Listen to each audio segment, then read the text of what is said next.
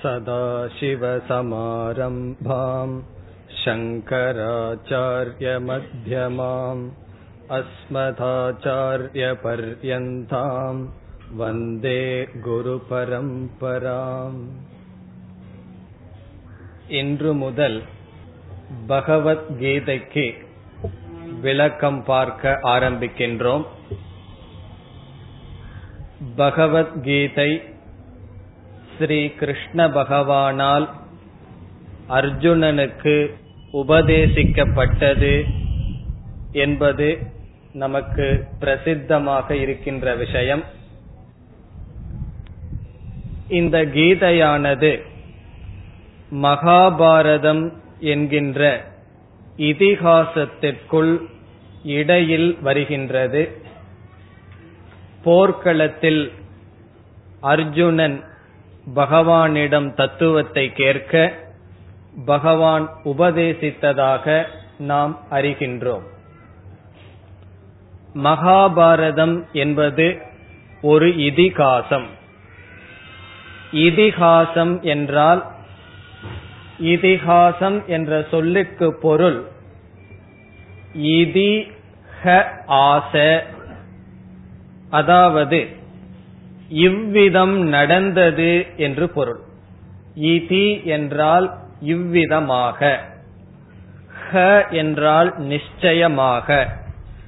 ஆச என்றால் நடந்தது. ஆகவே இதிகாசம் என்றால் நிச்சயமாக இவ்விதம் நடந்தது என்று பொருள். நம்மிடம் இரண்டு இதிகாசங்கள் இருக்கின்றது. ஒன்று ராமாயணம் இனி ஒன்று மகாபாரதம். ராமாயணம் என்ற சொல்லுக்கு பொருள் ராமனுடைய வாழ்க்கை முறை. அயனம் என்றால் வாழ்க்கை முறை. சூர்யாயனம் சந்திராயனம் என்றெல்லாம் சொல்லுவோம். சந்திரன் செல்லும் வழி. ராமாயணம் என்றால் ராமர் செல்லும் வழி. அதை காட்டுகின்ற நூலுக்கு ராமாயணம் என்றும் பிறகு மகாபாரதம் என்ற பெயர் பிற்காலத்தில் தான் வந்தது. மகாபாரதத்தை எழுதும் பொழுது அதை எழுதிய வியாச பகவான் கொடுத்த பெயர் ஜெயக என்பது. மகாபாரதத்திற்கு வியாசர் கொடுத்தது ஜெயக. ஜெயக என்றால் வெற்றி என்று பொருள். மகாபாரதத்தில் தர்மத்துக்கே இறுதியாக வெற்றி அடைந்தது என்று காட்டப்பட்டது. அதர்மம் மேலோங்கினாலும் இறுதியில் தர்மமே வெற்றி பெறும் என்பதை காட்டுவதனால் அவர் ஜெயக என்ற பெயரை வைத்தார். பிற்காலத்தில் அது மகாபாரதம் என்று பிரசித்தமாக அழைக்கப்பட்டு வருகின்றது. ராமாயணத்தை எழுதிய வால்மீகியும் மகாபாரதத்தை எழுதிய வியாசரும் எதை மனதில் வைத்துக்கொண்டு இந்த இதிகாசத்தை எழுதினார்கள் என்றால் வேதத்தில் சொல்லப்பட்டுள்ள கருத்தை விளக்குவதற்காகவே இரண்டு மகரிஷிகளும் இதிகாசங்களை எழுதினார்கள். வியாச பகவான் எழுதுவதற்கு காரணம் வேதத்தில் கூறப்பட்டுள்ள கருத்தை விளக்க வேண்டும் என்று கதை மூலமாக எழுதினார். எந்த ஒரு கருத்தையும் ஒரு கதை மூலமாக கூறினால் நமக்கு நன்கு புரியும் எளிதில் நமக்கு புரியும். அதேபோல் வால்மீகி மகரிஷியும் ஒரு மனிதன் எப்படி வாழ வேண்டும் என்பதை வேதம் எப்படி கூறியுள்ளதோ அதை விளக்குவதற்காக ராமாயணம் என்கின்ற இதிகாசத்தை எழுதினார். இதில் ராமாயண நிகழ்ச்சியும் மகாபாரத கதையும் உண்மையாகவே நடந்ததுதான். ஆனாலும் கவிஞர்களுக்கு கற்பனை திறன் அவர்கள் சில இடங்களில் மிகைப்படுத்தி கூறுவதற்கு அனுமதி உண்டு. ராவணனுக்கு பத்து தலை என்றால் அது நிஜமாகவே பத்து தலை இருக்க வேண்டும் என்ற அவசியம் இல்லை.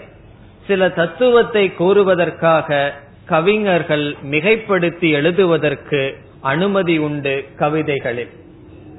ஆனால் மூலமாக நடந்த நிகழ்ச்சியை வைத்து ஒரு காவியமாக உருவாக்குவதற்குத்தான் இதிகாசம் என்று பெயர். புராணங்கள் என்று நாம் கேள்விப்பட்டிருப்போம். பலவிதமான புராணங்கள் இருக்கின்றது. ஸ்கந்த புராணம் சிவபுராணம் விஷ்ணு புராணம். புராணம் என்ற சொல்லுக்கு பொருள் புறா என்றால் பழையது நவம் என்றால் புதியது. ஆகவே புராணம் என்றால் அதில் கூறப்பட்டுள்ள கதைகள் பழையதாக இருந்தாலும் அதில் இருக்கின்ற கருத்துக்கள் எப்பொழுதுமே புதியதாகவே இருக்கும்.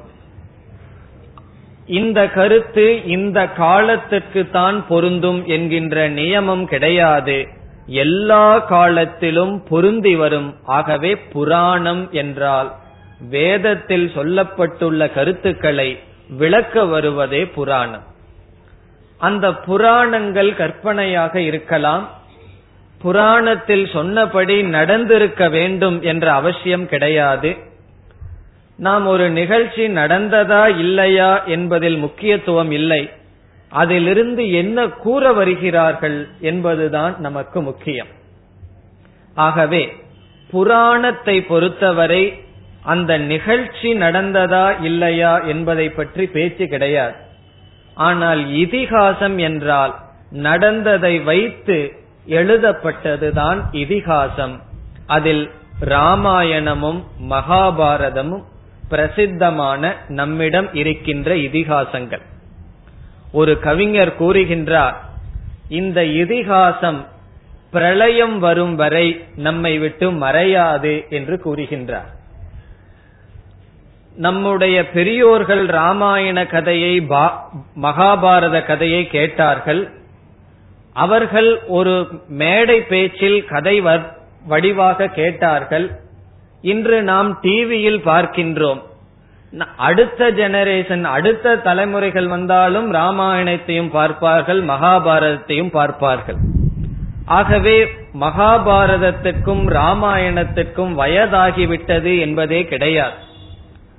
ஆனால் மற்ற மனிதர்களால் இடையில் தோற்றுவித்த எந்த ஒரு பொருளும் சில காலத்திற்கு தான் இருக்குமே தவிர சில காலத்திற்கு பிறகு அது பழையதாகிவிடும். நான் கேள்விப்பட்டேன் ஹரிதாஸ் என்கின்ற ஒரு சினிமா மெட்ராஸில் பல வருடங்கள் ஓடியதாம். ஆனால் இப்பொழுது அதை யார் பார்ப்பார்கள்? எந்த ஒரு பாடலாகட்டும் திரைப்படமாகட்டும் அல்லது நாவல்களாகட்டும் ஒரு காலத்தில் தோன்றி அந்த மனிதர்கள் இருக்கும் வரைதான் பிரசித்தமாக இருக்கும். காலம் மாறிவிட்டால் பிறகு வேறு ஒரு புதிய பொருள்கள் வந்து அதை நீக்கிவிடும். ஆனால் மகாபாரதத்தையும் ராமாயணத்தையும் இதுவரை நீக்கப்படவில்லை. அவைகள் எப்பொழுது தோன்றின என்றும் கூட நமக்கு தெரியாத காலம். ஆகவே இந்த பிரளயம் முடியும் வரை இது இருந்து கொண்டுதான் இருக்கும். இதற்கு என்ன காரணம்? ஏன் மகாபாரதம் ராமாயணம் இவைகள் அழியாமல் இருக்கின்றது என்றால் இது வேதத்தினுடைய தத்துவத்தை விளக்க வருவதாக இருக்கின்றது. வேதமானது மனிதர்கள் எப்படி வாழ வேண்டும் மனிதர்கள் எதை அடைய வேண்டும் இந்த உலகத்தை பற்றி இறைவனை பற்றி நம்மை பற்றி கூறுகின்ற நூல். ஆகவே அந்த என்றும் இருந்து வருகின்ற மனிதனால் தோற்றுவிக்கப்படாத வேதத்தினுடைய சாரமாக அமைந்ததனால் இந்த மகாபாரதமும் ராமாயணமும் என்றென்றும் நம்மிடம் இருந்து வரும் இப்பொழுது நாம் மகாபாரதத்திற்குள் வந்தால் இந்த மகாபாரதம் என்பது அந்த கதைகளெல்லாம் நாம் அறிவோம். அந்த மகாபாரதத்தினுடைய மத்தியில் அதாவது போர்க்களத்தில் அர்ஜுனன் போர் செய்ய வருகின்றான். பிறகு யாரிடம் போர் செய்ய வேண்டும் என்று பார்க்கின்றான். மன சோர்வை அடைகின்றான்.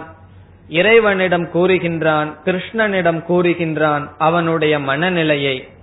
பிறகு பகவான் அதற்கு தத்துவ உபதேசம் செய்கின்றார். அதுவே பகவத்கீதை என்று மகாபாரதத்தினுடைய இடையில் அமைந்துள்ளது.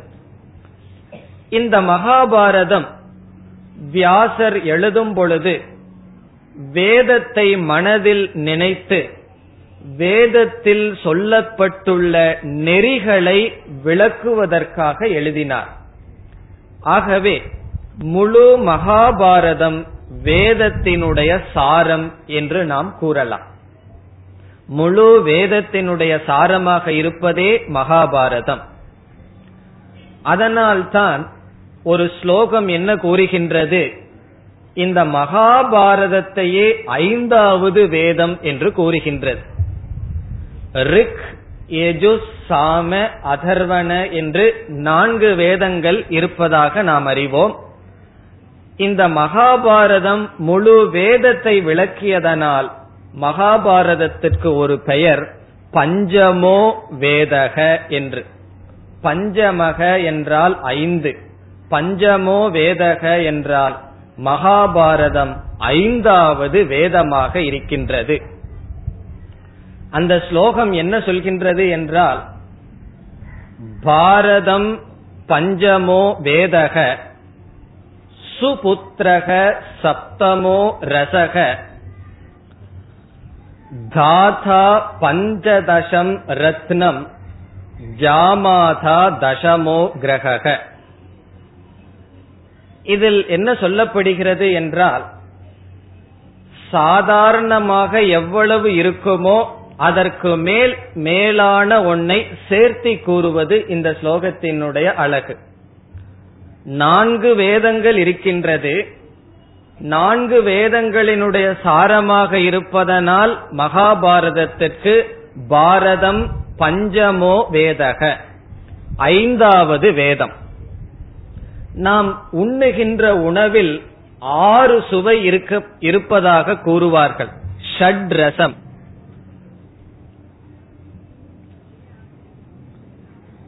என்று நாம் கூறுவோம் ஆறு சுவை அதாவது ஆறு விதமான சுவை நாக்கானது அனுபவிக்கின்றது. நாக்கு அனுபவிக்கும் பொழுது மனதும் அந்த சுவையை அனுபவிக்கின்றது. ஆனால் இந்த ஸ்லோகம் கூறுகின்றது சுபுத்திரக என்றால் நல்ல மகன் சப்தமோ ரசக. அது ஏழாவது சுவையாம். ஒரு பெற்றோருக்கு புத்திரக என்றால் மகன். சுபுத்திரக என்றால் நல்ல மகன் வாய்த்து விட்டால் அது அவர்களுக்கு ஏழாவது சுவையாம். சப்தமோ ரசக. சப்தமக என்றால் ஏழாவது சுவை. பிறகு சாஸ்திரத்தில் ரத்னம் என்ற சொல் சில ஐஸ்வர்யங்களை குறிக்கும். நம்ம சில கோயில்ல எல்லாம் பார்த்திருக்கலாம். இந்த லக்ஷ்மியை விதவிதமாக போட்டிருப்பார்கள். தானிய லக்ஷ்மி தனலக்ஷ்மி வீரலக்ஷ்மி என்றெல்லாம். அப்படி பதினான்கு லக்ஷ்மி பதினான்கு ரத்தினங்கள் இருப்பதாக சொல்லப்படுகின்றது. தாத்தா என்றால் மற்றவர்களுக்கு பொருளை கொடுப்பவன். கொடையாளியாக ஒருவன் இருந்தால் தாத்தா பஞ்சதசம் ரத்னம். அவன் பதினைந்தாவது ரத்தினம் என்று சொல்லப்படுகின்றது இதிலிருந்து யாரும் அவ்வளவு சுலபமாக கொடை செய்வதில்லை என்று தெரிய வருகிறது. அப்படி ஒருவர் செய்தால் அவர்கள் பதினைந்தாவது ரத்தினமாக சொல்லப்படுகின்றது. இனி இறுதியாக வருவது நகைச்சுவையாக அந்த ஆசிரியர் கூறுகின்றார். ஜாமாதா என்றால் மருமகன். மருமகன் பத்தாவது கிரகம் என்று சொல்கின்றார்.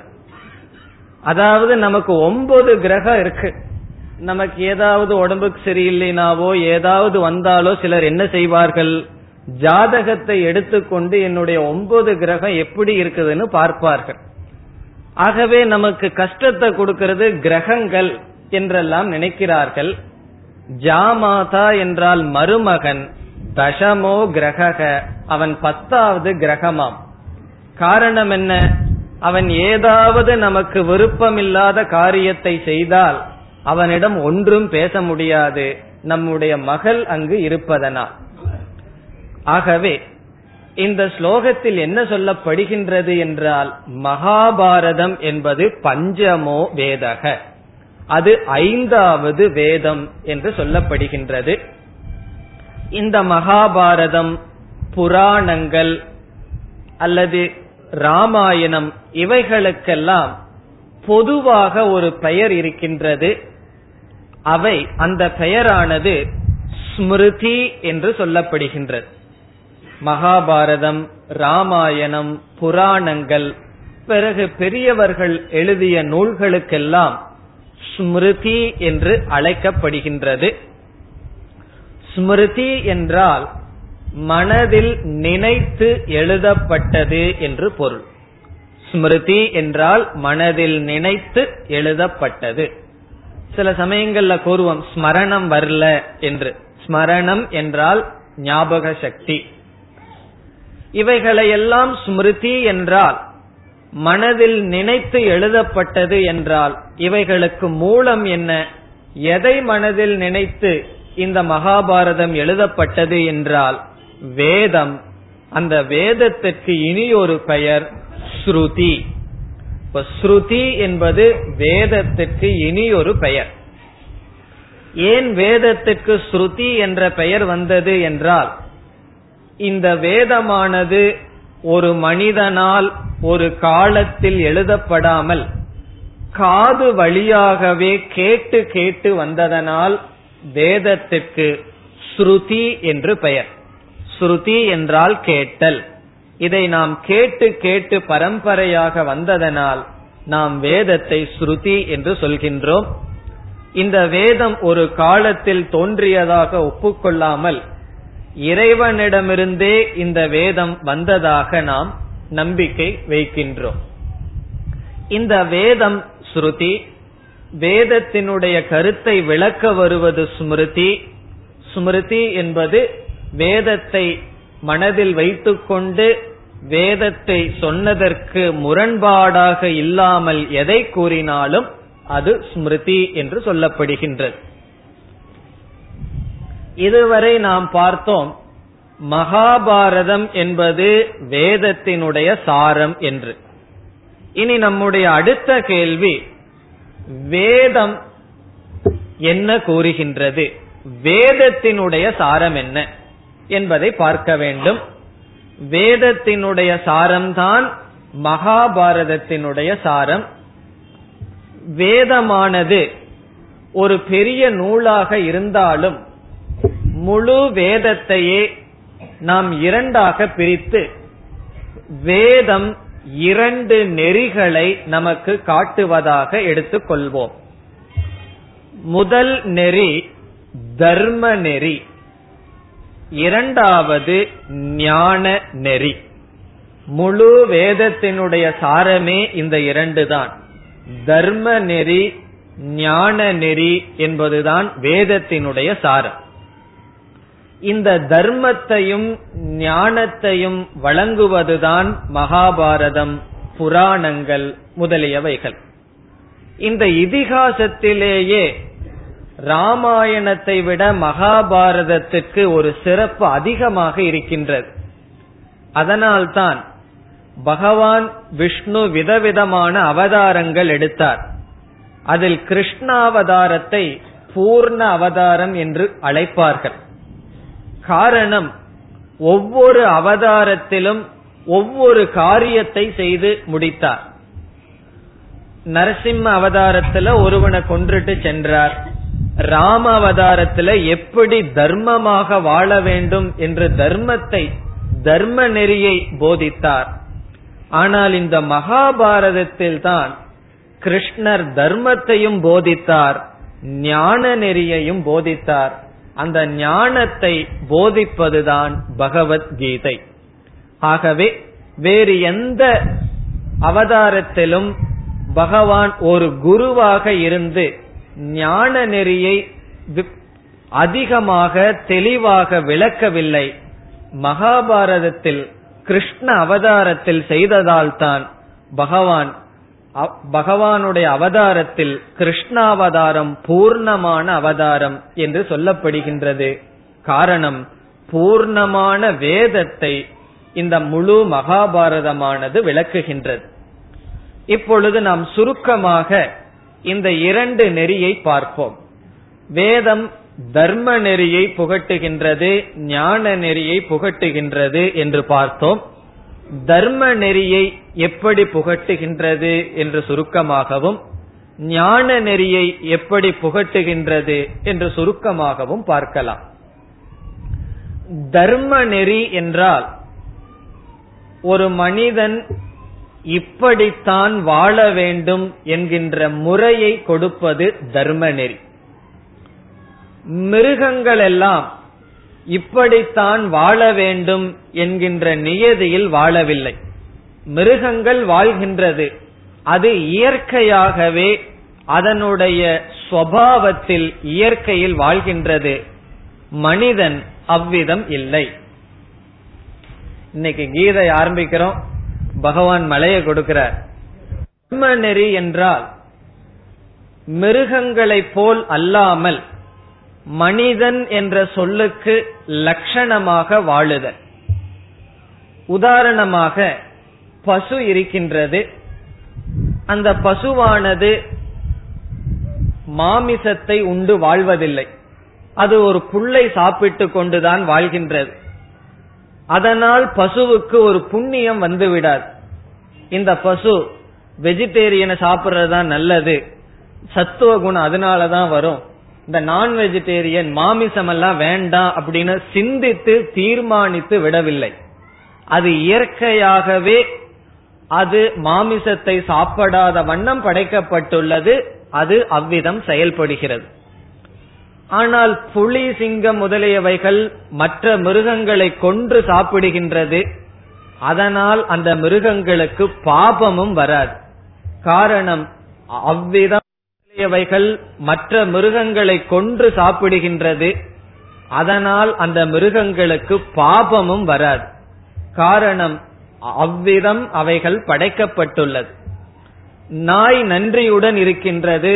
காரணம் நன்றியினுடைய நன்றி விசுவாசத்தை நாய் புரிந்து கொண்டதனால் அல்ல. அப்படி புரிந்து கொண்டதனால் செய்வதாக இருந்தால் சில நாய் நன்றி விசுவாசமாக இருக்கும் சில நாய் அவ்விதம் இருக்காது. எல்லா நாயும் அப்படி இருப்பதனால் அது அதனுடைய இயற்கை. ஆகவே இந்த மிருகங்களெல்லாம் அதனுடைய இயற்கையில் வாழ்கின்றது. ஆனால் இந்த மனிதன் மட்டும் மிருகமாகவும் வாழலாம் மனிதனாகவும் வாழலாம் அல்லது தெய்வமாகவும் மாறலாம். இந்த தேர்ந்தெடுப்பது மனிதனுக்கு மட்டும் உள்ளது. ஒரு மனிதன் நன்றி உணர்வுடன் இருக்கலாம் நன்றி உணர்வு அற்றவனாகவும் இருக்கலாம் பழி வாங்குபவனாகவும் இருக்கலாம் மன்னிக்கின்ற தன்மையுடையவனாகவும் இருக்கலாம். ஆகவே மனிதனுக்கு தான் மனிதனாக அல்லது மிருகமாக அல்லது தெய்வமாக செல்வதற்கு வாய்ப்பு இருக்கின்றது. அந்த வாய்ப்பை கொடுத்த மனிதனுக்கு அவனுடைய நிலையில் இருந்தும் பிறகு மேல்நிலைக்கு செல்ல வேண்டுமென்றால் அதற்கான மார்க்கத்தை கொடுப்பதுதான் வேதத்தினுடைய முதல் கொள்கை அல்லது முதல் காரியம் அதாவது தர்ம நெறியை புகட்டுவது. இந்த தர்ம நெறியை புகட்டுவதிலிருந்து வேதமானது மனிதனை மிருக நிலைக்கு செல்லாமல் மனிதனாக வைக்கின்றது. பிறகு அந்த தர்ம நெறியே மனிதனை அதற்கு மேலும் எடுத்து செல்கின்றது. இந்த தர்மத்தினால் தான் நாம் ஒரு சமுதாயமாக இருக்கின்றோம். இன்று ஒரு சமுதாயம் நமக்கு இருக்கின்றது என்றால் தர்மத்தினால் தான். மிருகங்களுக்கு தர்மம் இல்லை. ஆகவே சமுதாயம் என்பதே கிடையாது. நமக்கு சமுதாயம் இருப்பதற்கு காரணம் தர்மத்தை நாம் பின்பற்ற வேண்டும் அல்லது பின்பற்றி வருவதனால் தான். அந்த தர்மத்தை புகட்டுவதுதான் வேதத்தினுடைய முதல் கொள்கை. எப்படி வேதம் தர்மத்தை புகட்டுகின்றது என்றால் ஒரு மனிதனுடைய முதல் வாழ்க்கை மாணவ பருவமாக இருக்கின்றது. அந்த மாணவ பருவமான வாழ்க்கையில் அந்த மனிதன் எப்படி வாழ வேண்டும்? ஒரு படிக்கின்ற மாணவனுடைய கடமைகள் என்ன? அவன் எதை செய்ய வேண்டும்? எதை செய்யக்கூடாது? எதை செய்ய வேண்டும் என்றால் அவன் படிக்க வேண்டும் குருவுக்கு சேவை செய்ய வேண்டும் பெற்றோருடைய சொல்படி கேட்க வேண்டும் என்றெல்லாம் அந்த மாணவனுக்கு சில தர்ம நெறியை புகட்டுகின்றது.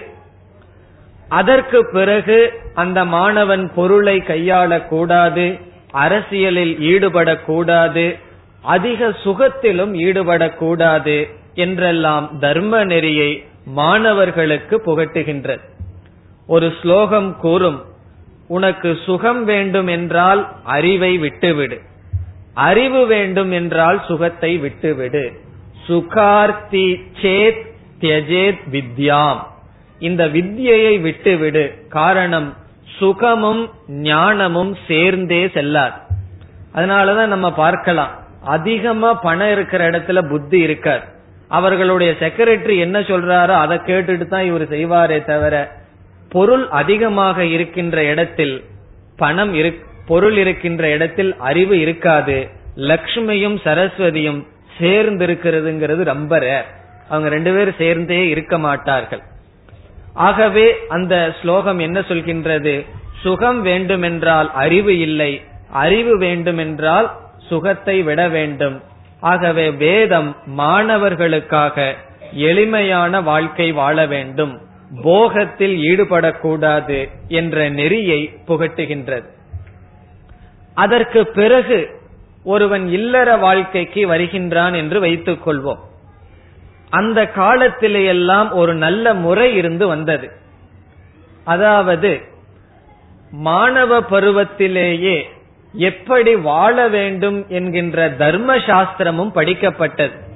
ஆனால் இந்த காலத்தில் தர்ம சாஸ்திரத்தை தவிர மீது எல்லாமே படித்துக் கொண்டிருக்கின்றார்கள் மாணவர்கள். ஆகவே அவர்களுக்கு தெரிவதில்லை எப்படி வாழ வேண்டும் எப்படி வாழக்கூடாது என்று.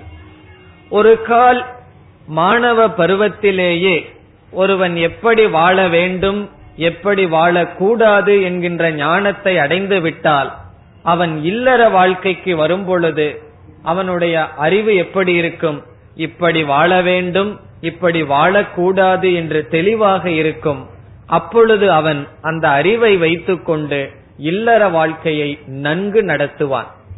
அவனுடைய மாணவ பருவம் நன்கு அமைந்தால் ஒருவனுடைய இல்லற வாழ்க்கை மிக நல்ல முறையில் அமையும். அது ஒரு படியாக தன்னை உயர்த்தி கொள்ளவே ஒரு படியாக அமைந்துவிடும். இந்த இல்லறத்தில் இருப்பவர்களுக்கும் வேதம் பல கடமைகள் கூறுகின்றது. இல்லறத்தில் வந்ததற்கு பிறகு சில போகங்கள் பொருளை ஈட்டுதல் முதலியவைகளுக்கு வேதம் அனுமதி கொடுக்கின்றது. அதே சமயத்தில் ஒரு நிபந்தனையும் வைக்கின்றது. அடைகின்ற பொருளை மற்றவர்களுக்கு பகிர்ந்து கொள்ள வேண்டும். இல்லறத்தில் இருப்பவர்களுடைய பெரிய கடமை என்னவென்றால் தான் ஈட்டுகின்ற பொருளை தானே பயன்படுத்தாமல் மற்றவர்களுக்கும் அந்த பொருளை தானம் செய்ய வேண்டும்.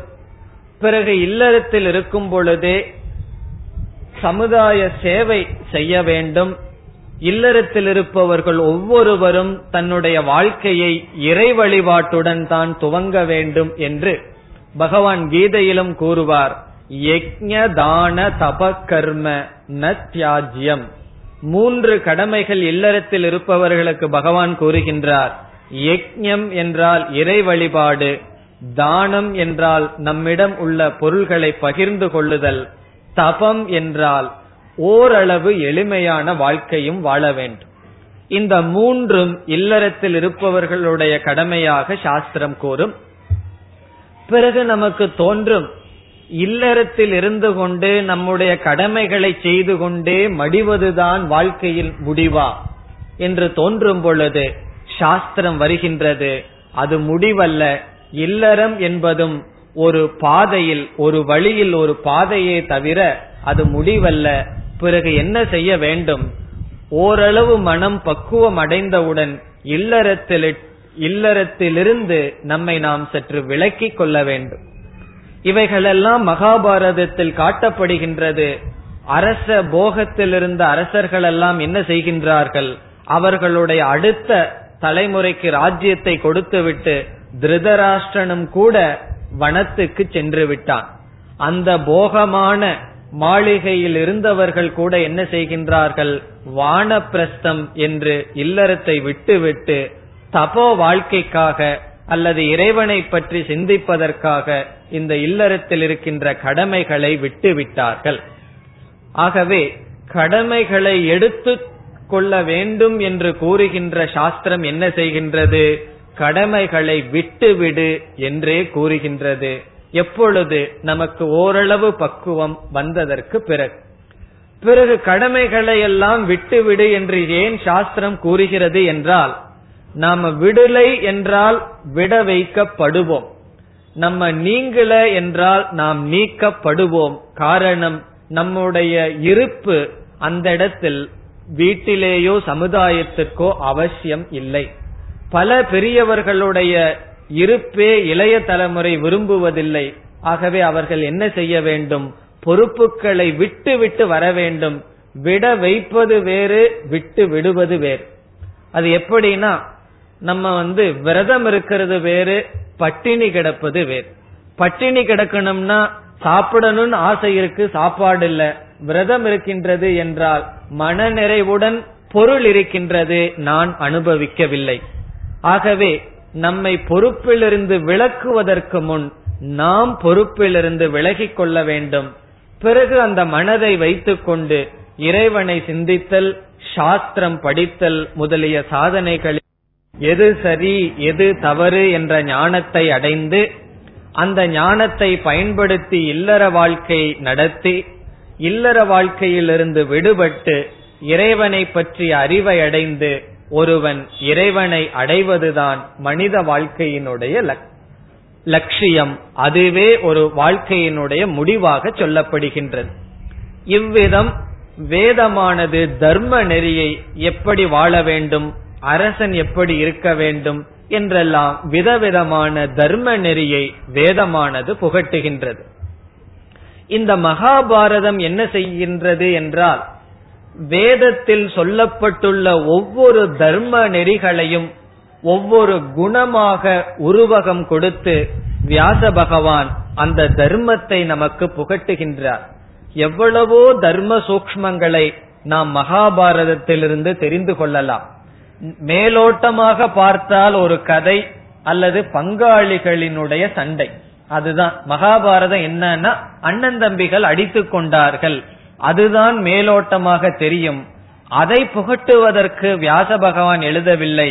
இந்த தர்மத்தினுடைய சூக்மத்தை காட்டுவதற்கே வியாச பகவான் முழு மகாபாரதத்தை எழுதினார். குரு பக்தி எப்படி இருக்க வேண்டும் என்றால் ஏகலைவன் என்ற ஒரு பாத்திரத்தை படைத்தார். ஒருவன் எவ்வளவுதான் தவறான குணம் இருந்தாலும் தானம் செய்கின்ற புத்தி இருந்தால் அவன் எவ்விதம் போற்றப்படுகின்றான் என்பதற்கு கர்ணனை ஒரு பாத்திரமாக படைத்தார். பிறகு தர்ம அதர்ம ஞானம் இருந்தாலும் பாசம் பந்தம் என்று ஒன்று வந்துவிட்டால் அவன் தர்மத்திலிருந்து குருடனாகி விடுகின்றான் என்று திருதராட்சனை குருடனாகவே படைத்தார். இவ்விதம் நாம் கூறிக்கொண்டே சென்றால் தர்மத்தினுடைய சூக்மத்தை முழு மகாபாரதமானது விளக்குகின்றது. ஆகவே முழு மகாபாரதமும் தர்மம் எது? எப்படி நாம் வாழ வேண்டும் என்பதை விளக்குகின்றது. மகாபாரதத்தில் என்னென்ன குணங்கள் இருந்ததோ அந்தந்த குணங்களுடன் இன்றும் எப்பொழுதும் மனிதர்கள் இருந்து கொண்டே இருப்பார்கள். இன்னைக்கும் சகுனிகள் இருப்பார்கள் தர்மராஜாக்கள் இருப்பார்கள் அர்ஜுனனை போன்ற குணத்தை உடைய மனிதர்களும் இருப்பார்கள். ஆகவே அந்த குணங்களெல்லாம் நம்மிடமும் இருக்கலாம் மற்றவர்களிடமும் இருக்கலாம். இதெல்லாம் வாழ்க்கையினுடைய ஒரு தத்துவம். நம்முடைய தமிழ் சினிமாவை போல ஒரு கதாநாயகனை உயர்வாக காட்டுவது என்பது மகாபாரதம் அல்ல. தர்மராஜாவுக்கும் கூட சூதாட்டத்தில் ஒரு பலகீனம் இருந்தது. அதனால் அவர் கஷ்டப்பட்டார் என்றெல்லாம் உண்மையை எடுத்து விளக்கி தர்ம நெறியை வாழ்க்கையை எப்படி வாழ வேண்டும் என்று காட்டுவதுதான் மகாபாரதம். ஒரிஜினல் மகாபாரதத்தினுடைய அந்த ஸ்லோகங்களை படித்தால் பல இடங்களில் பீஷ்மர் மற்றவர்களுக்கு சொல்வது போல் சுகபிரம்மம் மற்றவர்களுக்கு உபதேசம் செய்வது போல் மாணவனுடைய கடமைகள் என்ன அரசனுடைய கடமைகள் என்ன ஒரு வியாபாரியினுடைய கடமைகள் என்ன பிறகு சந்நியாசியினுடைய கடமைகள் என்ன என்றெல்லாம் தர்மம் மிக மிக அழகாக முழு மகாபாரதம் கதை மூலமாக காட்டப்படுகின்றது. இனி அடுத்ததாக ஞான நெறிக்கு வருவோம். வேதம் இரண்டு நெறியை புகட்டுகின்றது என்று பார்த்தோம். ஒன்று தர்ம நெறி. அந்த தர்ம நெறியை விளக்குவதே முழு மகாபாரதம். ஞான நெறியை விளக்குவதுதான் முழு பகவத்கீதை. இந்த பகவத்கீதையில் வேதத்தில் சொல்லப்பட்டுள்ள ஞான நெறியானது மிக மிக தெளிவாக பகவானால் விளக்கப்படுகின்றது. இந்த பகவத்கீதைக்குள்ளும் கூட தர்ம நெறி அடங்குகின்றது. அதனால்தான் பகவத்கீதைக்கு யோக சாஸ்திரம் என்றும் பெயர். அது ஞானத்தை கொடுக்கின்ற நூல் அதே சமயத்தில் ஞானத்திற்கு பக்குவம் அடைவதற்கான சாதனையையும் அந்த பகவத்கீதையானது நமக்கு கொடுக்கின்றது. ஞான நெறி என்றால் என்ன? ஞான நெறி என்றால் இறைவனை அடைவதற்கான அறிவை கொடுப்பதுதான் ஞான நெறி. இறைவனை பற்றிய தத்துவத்தை விளக்குவதுதான் ஞான நெறி. நாம் கோவிலுக்கு வருகின்றோம் இறைவனை வழிபடுகின்றோம் எவ்வளவோ காலம் பூஜைகள் செய்ததுண்டு. ஆனால் எப்பொழுதாவது சிந்தித்திருப்போமா? அந்த கடவுள் யார்? அந்த கடவுளுக்கும் இந்த உலகத்துக்கும் என்ன சம்பந்தம்? அந்த கடவுளுக்கும் எனக்கும் என்ன உறவு இருக்கின்றது? என்ற சிந்தனையே நமக்கு வந்திருக்காது. ஆனாலும் இறைவனை நாம் வழிபட்டு வருகின்றோம். ஆகவே இறைவனை வழிபட்டு வருகின்ற நாம் இறைவன் யார் என்று தெரியாமலேயே வழிபடுகின்றோம். அது தவறா என்று கேட்டால் தவறு கிடையாது. இறைவனை பற்றி தெரிகின்றதோ தெரியவில்லையோ? வழிபட வேண்டும் என்கின்ற அறிவு நமக்கு வருவதே எவ்வளவோ காலத்தில் செய்த புண்ணியத்தின் விளைவாகத்தான் இறைவனை வழிபட வேண்டும். இறைவன் நமக்கு துணையாக இருப்பார் என்ற புத்தியானது நமக்கு வருகின்றது. ஆகவே ஞான நெறி என்றால் இறைவனை பற்றிய தத்துவம் ஈஸ்வர தத்துவம். கடவுள் என்றால் என்ன? கடவுள் யார்? அந்த கடவுளுக்கும் ஜீவன் என்று சொல்லப்படுகின்ற எனக்கும் என்ன உறவு இருக்கின்றது? இந்த உலகத்தினுடைய தன்மை என்ன? இந்த உலகம் என்றும் இப்படியே இருப்பதா? அல்லது அழிவுக்கு உட்பட்டதா? இந்த உலகம் இறைவனிடமிருந்து வந்தது என்றால் இந்த இறைவனுக்கும் உலகத்திற்கும் என்ன சம்பந்தம்? இப்படிப்பட்ட தத்துவ அறிவை இறைவனை பற்றிய ஞானத்தை அல்லது நம்மை பற்றிய ஞானத்தை கொடுப்பதுதான் ஞான நெறி. அந்த ஞான நெறிதான் பகவத்கீதையில் நாம் பார்க்க இருக்கின்றோம். ஆகவே மகாபாரதம் வேதத்தின் சாரம் வேதம் தர்மத்தையும் ஞானத்தையும் பற்றி கூறுகின்றது. முழு மகாபாரதம் தர்மத்தை விளக்குகின்றது. ஞானத்தை பற்றி விளக்க பகவத்கீதை இருக்கின்றது என்று பார்த்தோம். இனி நம்முடைய அடுத்த கேள்வி இந்த தர்ம நெறியை பின்பற்றி வாழ்வதனால் என்ன பலனை நாம் அடைகின்றோம்? தர்ம நெறி இருக்கின்றது வேதம் புகட்டுகின்றது என்று பார்த்தோம். தர்மப்படி வாழ்வதனால் பலன் என்ன? இது ஒரு முக்கியமான கேள்விதான். பல பேர்த்துக்கு இந்த கேள்விக்கு பதில் தெரிவதில்லை அல்லது பதிலை தவறாக நினைத்திருக்கின்றார்கள். நேர்மையாக வாழ்ந்தால் அல்லது நியாயமாக வாழ்ந்தால் இந்த காலத்தில் பொழைக்க முடியாது என்று கூறுவதை நாம் சகஜமாக கேட்போம். அல்ல நேர்மையா வாழ்றதெல்லாம் அந்த காலம். உண்மையாக தர்மப்படி இப்பொழுது வாழ முடியாது என்று பலர் நிச்சயம் செய்து விட்டார்கள். ஆகவே தர்மத்தை பின்பற்றுவதனால் நேர்மையாக நாம் வாழ்வதனால் என்ன பலன் என்று நாம் புரிய புரிந்து கொள்ளவில்லை என்றால் எப்படி நேர்மையாக நாம் வாழ விருப்பம் வரும்? ஆகவே அதை முதலில் நாம் புரிந்து கொள்ள வேண்டும். நேர்மையாக தர்மப்படி வாழ்வதனுடைய பலன் என்ன? பலவிதமான பிரயோஜனங்கள் இருக்கின்றது. முதல் பிரயோஜனம் என்னவென்றால் நேர்மையாக நாம் வாழ்வதனுடைய பலன் சாஸ்திரம் புண்ணியம் என்கின்ற பிரயோஜனம் உனக்கு வருகின்றது. அந்த புண்ணியம் தான் உனக்கு தேவையான பொருள்களை கொடுக்கின்றது என்று சாஸ்திரம் கூறுகின்றது. இப்ப நமக்கு பணம் கையில கிடைச்சதுன்னு வச்சுக்குவோம். எல்லாத்துக்குமே பணம் வேணுங்கிற ஆசை. பணம் வேணுங்கிற ஆசை இருக்குதுன்னு வச்சுக்குவோம். பணத்தை வாங்கின உடனே என்ன செய்யணும்? பொட்டியில போய் பூட்டி தான் வச்சுக்கணும். அதை நம்ம வெளியவே எடுக்க கூடாது ஏன்னா பணத்துல தான் ஆசை. ஆனா என்ன செய்யறோம்? கஷ்டப்பட்டு பணத்தை சம்பாரிச்சு டிவி வாங்குறோம். அல்லது ஏதோ ஒரு பொருளை வாங்கிட்டு வர்றோம். ஆகவே யாருக்குமே பணத்தை சம்பாதிக்கணுங்கிற ஆசை கிடையாது. பிறகு பணம் சம்பாதிக்க வேண்டும்ங்கிற ஆசை வருவதற்கு காரணம் என்ன? அந்த பணம் என்பது எனக்கு தேவையான சுகத்தை கொடுக்கின்ற பொருள்களை கொடுப்பதற்கு கருவியாக இருப்பதனால். பணத்து மேல மட்டும் ஆசை இருந்ததுன்னா அதை வாங்கி வச்சுட்டு பார்த்துட்டு பூஜை பண்ணிட்டே இருந்துட்டு இருப்போம் அதை நம்ம வெளியே விட மாட்டோம். அதை வெளியே விட்டு பொருளாக மாற்றுவதிலிருந்து நாம் பொருளை வாழ்க்கைக்கு தேவையான பொருளை அடைய வேண்டும் என்று நாம் எதிர்பார்க்கின்றோம். எப்படி பணம் என்று ஒன்று எந்த பொருளையும் வாங்கி விடுமோ அதே போல நமக்கு வாழ்க்கைக்கு தேவையான பொருளை உண்மையில் கொடுப்பது பணம் அல்ல சாஸ்திரம் கூறுகின்றது தர்ம வாழ்க்கை நீ வாழ்வதனால் சம்பாதிக்கப்பட்ட புண்ணியம்தான் நமக்கு தேவையான பொருள்களை கொடுக்கின்றது. அது எப்படிப்பட்ட பொருள்களை கொடுக்கின்றது என்றால் சாஸ்திரம் சொல்கின்றது உனக்கு கொடுக்கப்பட்டுள்ள முதல் பொருள் உன்னுடைய சரீரம். நம்முடைய உடம்பே நாம் புண்ணியத்தில் சம்பாதித்ததுதான். எப்படிப்பட்ட உடல்? ஆரோக்கியமான உடலா? நோய்வாய்ப்பட்டதா? எவ்வளவு காலம் இந்த உடல் ஜீவிக்கும்? இவைகளெல்லாம் நமக்கு எப்படி கிடைத்தது? இந்த உடலை நாம் எப்படி சம்பாதித்தோம் என்றால் தர்ம வாழ்க்கை வாழ்வதனுடைய பலனாக நமக்கு கிடைத்ததுதான் இந்த சரீரம் இந்த உடல். இந்த உடல் மட்டும் கிடைத்து விட்டால் போதுமா? கண்டிப்பாக இல்லை. இந்த உடலுக்கு தேவையான பொருள்களையும் பெற்றோர்களையும் நாம் சம்பாதிக்கின்றோம்.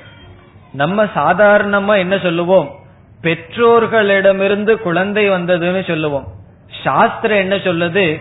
இந்த குழந்தை இப்படிப்பட்ட பெற்றோரை புண்ணியத்தினால் சம்பாதிக்கின்றது.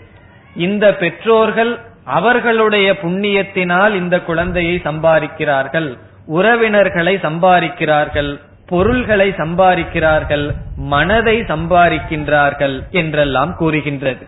ஆகவே நமக்கு தேவையான பொருள் இந்த உடல் இந்த உலகம் இவைகளெல்லாம் தர்மப்படி வாழ்வதனால் தான் கிடைக்கின்றது. அந்த புண்ணியத்தினுடைய பலன். ஆகவே இந்த மனித சரீரம் தேவை என்றாலே நாம் நேர்மையாக வாழ்ந்திருக்க வேண்டும். இப்ப வாழ்றமா இல்லையாங்கிறது அடுத்த ஜென்மத்துல தெரியும். நாலு காலில் நடக்கிறோமா ரெண்டு கால்ல நடக்கிறோமாங்கிறது அடுத்த ஜென்மத்துல தெரியும். இப்ப பாவம் பண்ணிட்டு இருந்தோம்னா என்ன செய்வோம்? மிருக சரீரம் கிடைக்கும் நாலு காலில் ஓடிட்டு இருப்போம். இப்ப நம்ம ரெண்டு கால்ல நடக்கிறதுக்கு என்ன காரணம்? முன் ஜென்மத்தில் செய்த தர்மத்தினுடைய விளைவு நாம் மனித சரீரம் கிடைத்துள்ளது. அவரவர்களுக்கு அவரவர்களுடைய புண்ணிய பாபத்தின் அடிப்படையில் உடல் சூழ்நிலை அறிவு மனம் இவைகள் கிடைத்துள்ளது. ஆகவே இது நேரடியாக நம்முடைய கண்ணுக்கு புண்ணியம் என்று தெரியவில்லை என்றாலும் சாஸ்திரத்தின் மீது சிரத்தையுடன் இந்த கருத்தை நாம் இப்பொழுது ஏற்றுக்கொள்வோம். பிறகு நாம் கீதையை ஆழ்ந்து சிந்திக்கும் பொழுது சில அத்தியாயங்களில் பகவான் இந்த கர்மத்தினுடைய தத்துவத்தை விளக்கும் பொழுது இவைகள் நமக்கு நன்கு புரியும். இப்பொழுது அதிகம் நமக்கு புரியவில்லை என்றாலும் ஏற்றுக்கொள்வோம். சாஸ்திரம் தர்ம நெறியினால் புண்ணியத்தை சம்பாதிக்க வைத்து நமக்கு தேவையான வாழ்க்கையையும் பொருளையும் கொடுக்கின்றது. இது முதல் பிரயோஜனம். ஆனாலும் இந்த முதல் பிரயோஜனத்துக்காக மட்டும் நாம் தர்மத்தை பின்பற்றக்கூடாது. பின்பற்றுவதனால் அவசியமும் கிடையாது.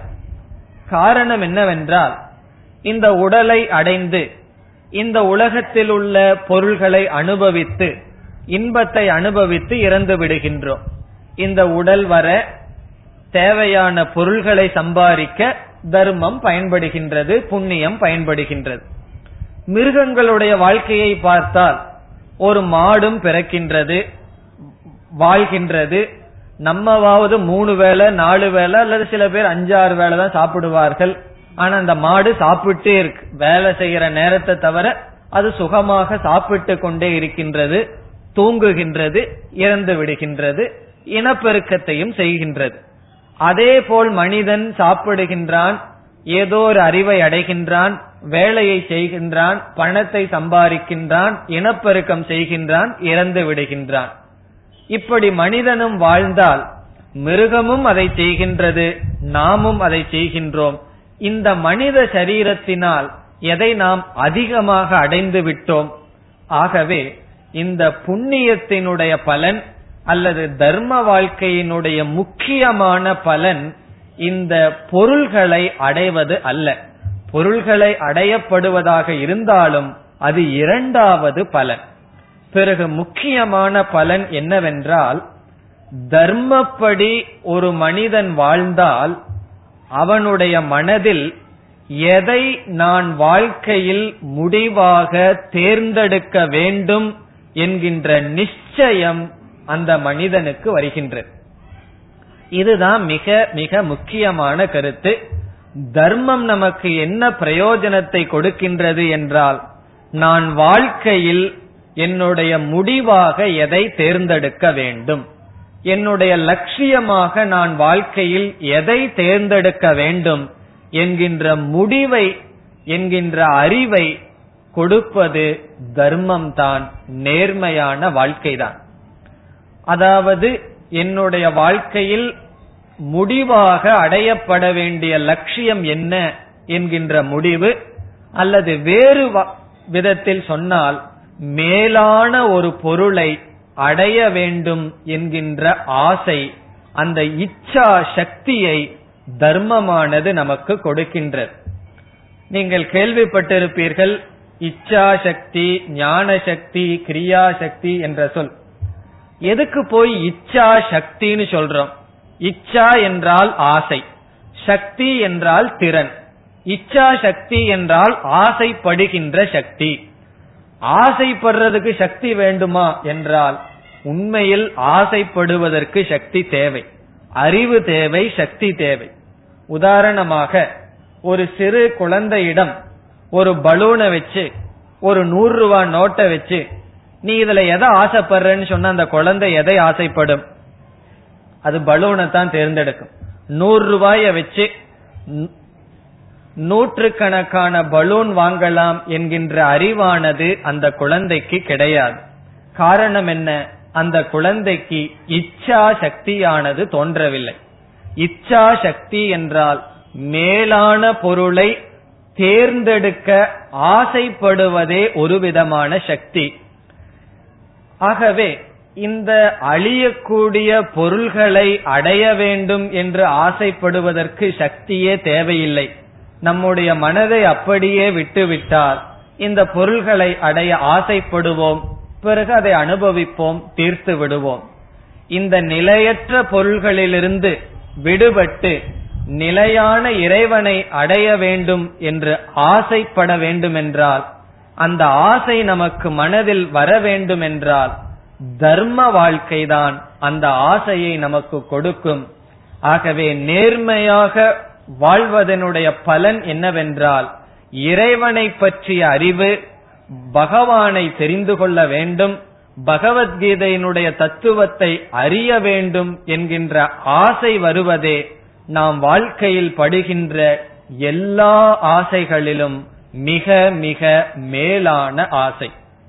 இப்பொழுது இதே நேரத்தில் நீங்கள் உங்களுடைய வீட்டில் டிவி முன்னாடியும் அமர்ந்திருக்கலாம். ஒரு இச்சையினால் தான் இங்கு வர முடிந்தது. ஆகவே சாஸ்திரத்தை கேட்க வேண்டும் என்ற ஆசை வருவதே நாம் ஏதோ பல ஜென்மத்தில் தர்ம வாழ்க்கை வாழ்ந்ததனுடைய பலன். ஆகவே தர்ம வாழ்க்கையினுடைய பலன் என்னவென்றால் இச்சா இச்சா சக்தி இச்சா சக்தி என்றால் அந்த இறைவனை பரம்பொருளை தெரிந்து மோக்ஷத்தை வீடு பெயரை அடைய வேண்டும் என்கின்ற ஆசை வருதல். அந்த ஆசை அர்ஜுனனுக்கும் வந்தது. ஆகவே பகவானிடம் கேட்டான் எனக்கு அந்த ஸ்ரேயஸை கொடுங்கள் என்று அர்ஜுனன் கேட்டான். ஸ்ரேயஸ் என்றால் எது மேலானதோ எதை அடைந்தால் மனநிறைவை நான் அடைவேனோ அதை எனக்கு உபதேசியுங்கள் என்று அர்ஜுனன் கேட்டான். அதற்கு பகவான் மார்க்கத்தை காட்டினார். ஆகவே பகவத்கீதை என்பது மோக்ஷத்தை அல்லது இறைவனை பற்றிய அறிவை கொடுக்கின்ற நூல். அது வெறும் உன்னுடைய கடமையை செய் என்று சொல்கின்ற நூல் அல்ல. நம்முடைய கடமையை செய் என்றும் பகவத்கீதையானது கூறுகின்றது. இருப்பினும் நம்முடைய கடமைக்கும் அப்பாற்பட்ட அந்த இறைவனுடைய தத்துவத்தை விளக்குவதே பகவத்கீதை. பலர் என்ன சொல்வார்கள்? பகவத்கீதை கடமையை செய் என்று சொல்கின்றது. பகவத்கீதை கடமையை செய் என்று சொல்கின்றது என்பது சரி. அதை சொல்வதற்காக பகவான் வரவில்லை. பகவான் எதை சொல்வதற்காக வருகின்றார்? பரம்பொருளினுடைய அறிவை கொடுப்பதற்காக வருகின்றார்.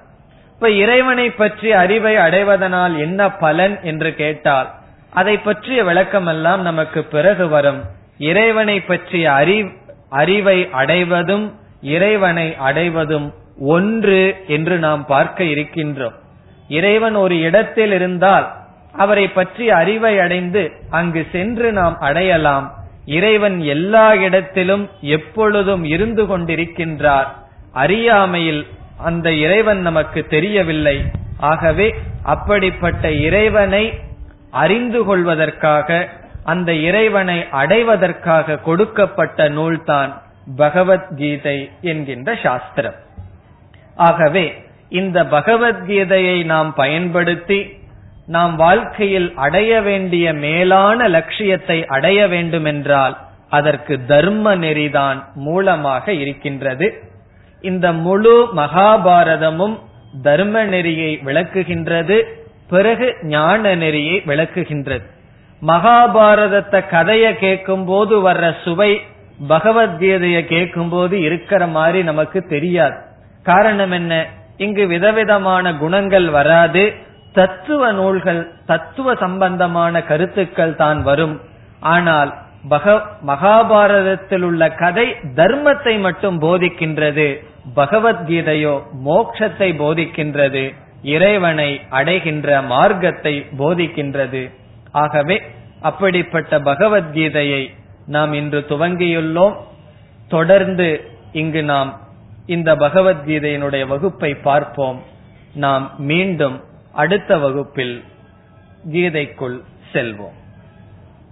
ॐ पूर्णमदपूर्णमिदं पूर्णात्पूर्णमुदच्छते पूर्णस्य पूर्णमादाय पूर्णमेवावशिष्यते ॐ शान्ति शान्ति शान्तिः